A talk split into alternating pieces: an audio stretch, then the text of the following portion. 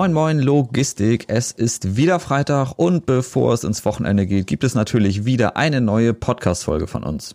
Wie letzte Woche angekündigt, haben wir heute ein Sitra Insight für euch. Deshalb telefoniere ich heute mit Mareike Hoffmann aus unserer Zweigniederlassung im wunderschönen Peine. Moin Mareike, schön, dass du da bist. Ja, moin aus Peine. Mareike, wie geht's dir mit der Corona-Krise? Ich muss sagen, jetzt seit äh, Anfang Juni schon viel besser. Ähm, vorher mit drei Monaten Homeoffice war das natürlich schon eine Herausforderung, aber jetzt, äh, seitdem wir wieder im Büro sind ähm, und nächstes Jahr die Kindergärten wieder anfangen, ähm, auf jeden Fall schon viel entspannter. Sehr gut. Äh, hast du die Corona-Warn-App schon installiert? Nein, noch nicht. Ich muss aber auch tatsächlich sagen, dass ich es alles noch mit der App ein bisschen kritisch sehe, weil sie einfach darauf angewiesen ist, dass die ähm, ja, Corona-Infizierten so ehrlich sind und sich da auch wirklich eintragen. Und ich glaube, viele Leute sich damit einfach auch ein bisschen ähm, ja, in Sicherheit wiegen und äh, unvorsichtig werden und dann vielleicht auch tatsächlich einfach nicht mehr auf diesen Sicherheitsabstand oder auf Händewaschen achten. Deswegen ähm, bin ich mal gespannt, wie sich das Ganze mit der App überhaupt auch noch so entwickelt.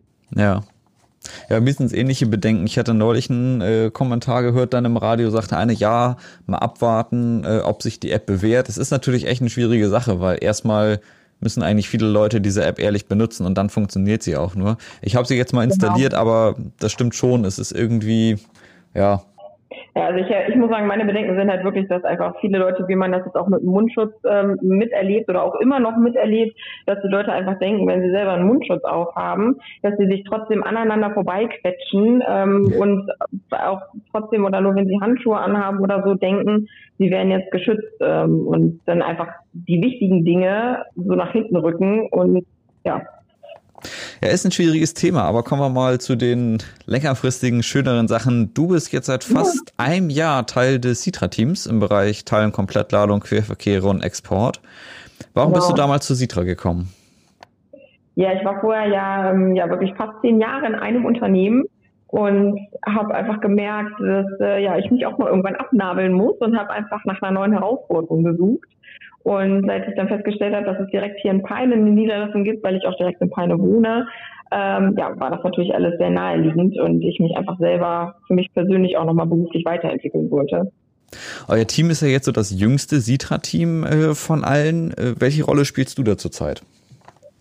Ähm, ja, also ich kümmere mich aktuell ähm, um die Disposition der Teilung Komplettladungen Export, also quasi alles, was ähm, wir quasi in Deutschland einsammeln und dann hoch in den Hafen schicken oder eben halt auch quer durch Deutschland. Also Querverkehre kümmere ich mich auch drum. Ähm, ja, und ich sag mal so aktuell noch um die nationale Disposition.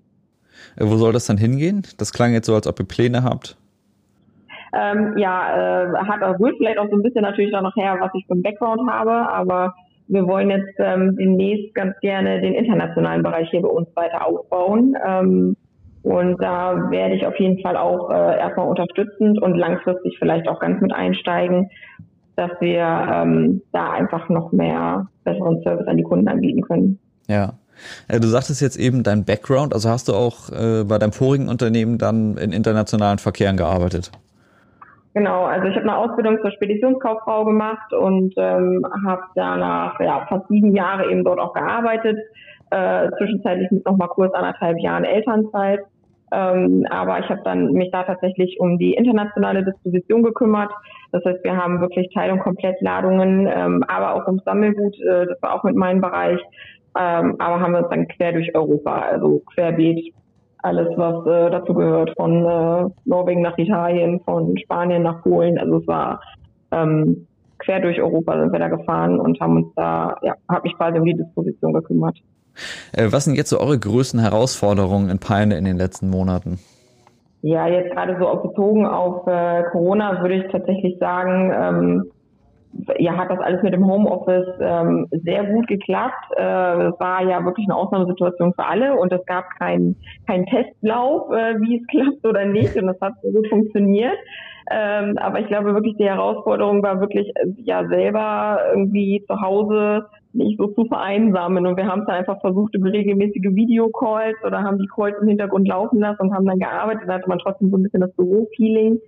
Ähm, aber das war, glaube ich, tatsächlich auch beruflich, äh, schränkt einen das natürlich auch irgendwo ein bisschen ein, wenn man äh, nicht mal kurz dem Nachbarn am Nebentisch irgendwas zurufen kann und der LKW ist da und da und äh, ich schicke ihn übrigens da und dahin, sondern muss sich schon im Arbeitsalltag auch ein bisschen neu strukturieren und ein bisschen proaktiver die Informationen weitergeben, weil es natürlich die kürzeren Wege im Büro einfach nicht mehr vorhanden waren. Ne? Wie habt ihr jetzt die Kommunikation dann äh, geregelt im Team, die ja offensichtlich sehr intensiver ist bei euch in den Querverkehren, außer Videocalls? Ja, genau. Also wir haben äh, ja auch regelmäßig dann telefoniert natürlich miteinander ähm, oder mal kurze Chatnachrichten geschrieben, wenn es irgendwie, wenn gerade jemand gesprochen hat, das war dringend. Aber wir haben es tatsächlich auch über regelmäßige Videocalls, damit man sich auch nochmal gesehen hat und ähm, ja, das ist natürlich schon ungewohnt, wenn man sich sonst jeden Tag sieht oder ich sag mal fünf Tage die Woche und dann auf einmal äh, drei Monate am Stück fast gar nicht. Ähm, dann war das schon doch noch eine ganz gute Alternative, weil es noch ein bisschen persönlicher ist einfach. Ja. Du bist ja auch eine unserer, wie man so schön äh, Neudeutsch oder Englisch sagt, Working Moms.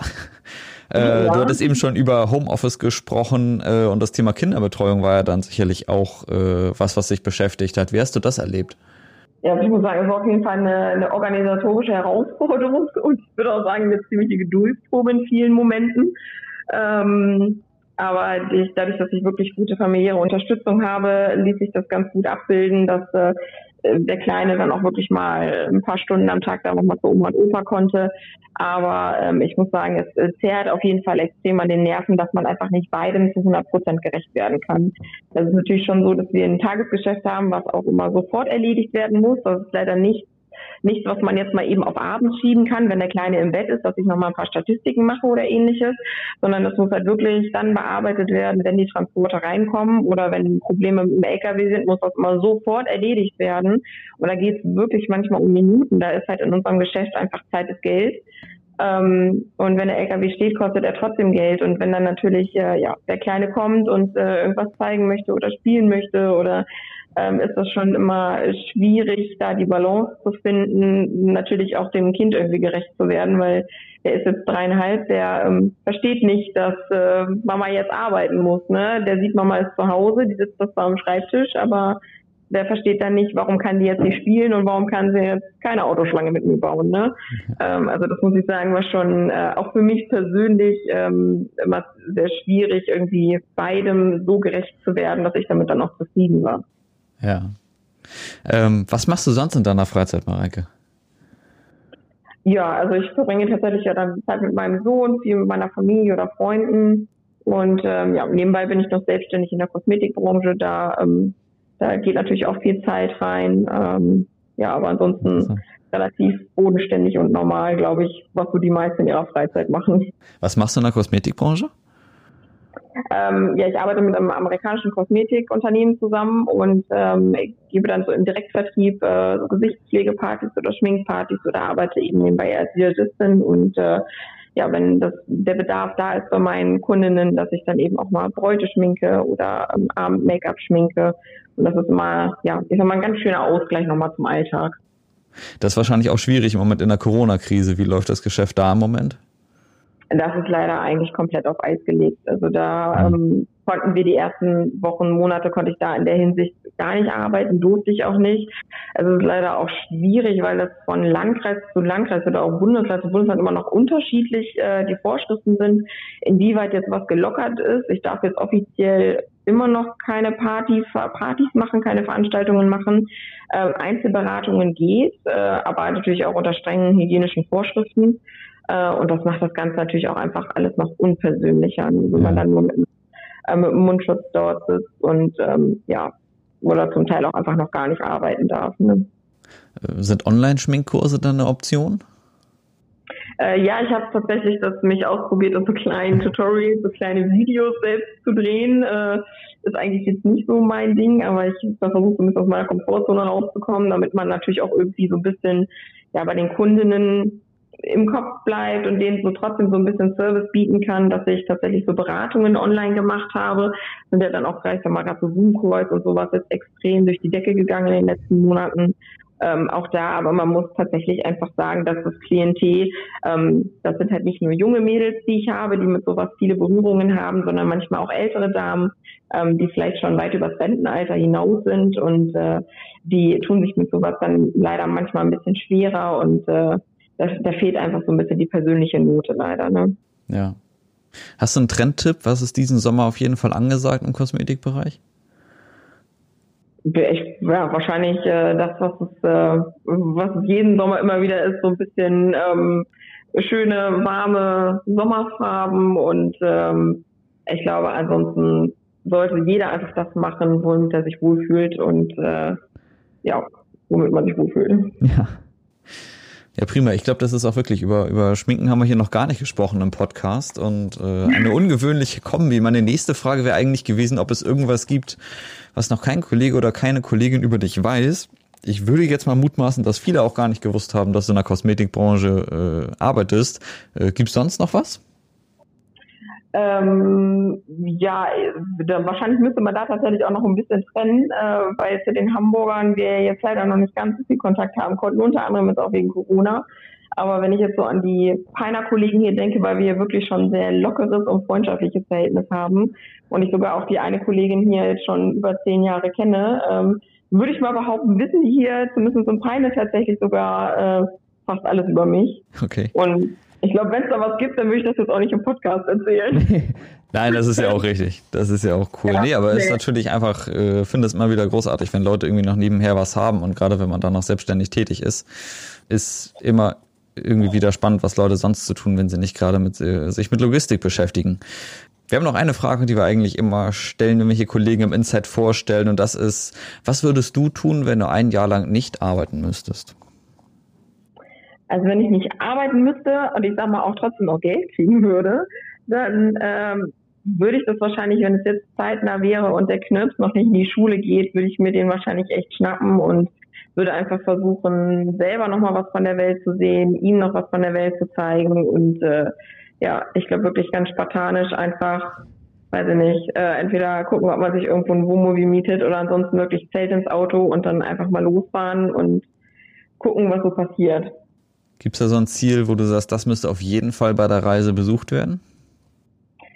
Ähm, nee, muss ich sagen, habe ich tatsächlich gar nicht so extreme äh, oder so, so, Ziele, wo ich sage, das will ich unbedingt noch sehen, sondern äh, ich habe einfach festgestellt, tatsächlich jetzt in letzter Zeit, dass es halt auch selbst hier in Deutschland auch wirklich einfach schöne Ecken gibt, die man, glaube ich, auch noch gar nicht so auf dem Schirm hat.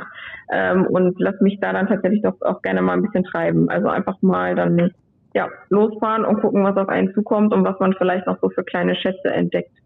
Also der Reiz des Abenteuers, wenn man so will. Ja, auf jeden Fall. Ich würde sagen, abenteuerlich geht es jetzt auch weiter mit den Fragen in 60 Sekunden, wenn du bereit bist. Ja, ich bin gespannt. Gut, dann legen wir mal los. Netflix oder Fernsehen? Netflix. Arbeiten im Sitzen oder im Stehen? Im Stehen. Termine oder kreatives Chaos? Termine. Import oder Export? Export. Braunschweig oder Hannover? Braunschweig. Was darf am Sonntag zum Frühstück nicht fehlen? Ein Kaffee. Hund oder Katze? Katze. Homeoffice oder Büro? Büro. Strand oder Stadtpark? Strand. Hast du eine Lieblingsband? Mm, ja, ACDC.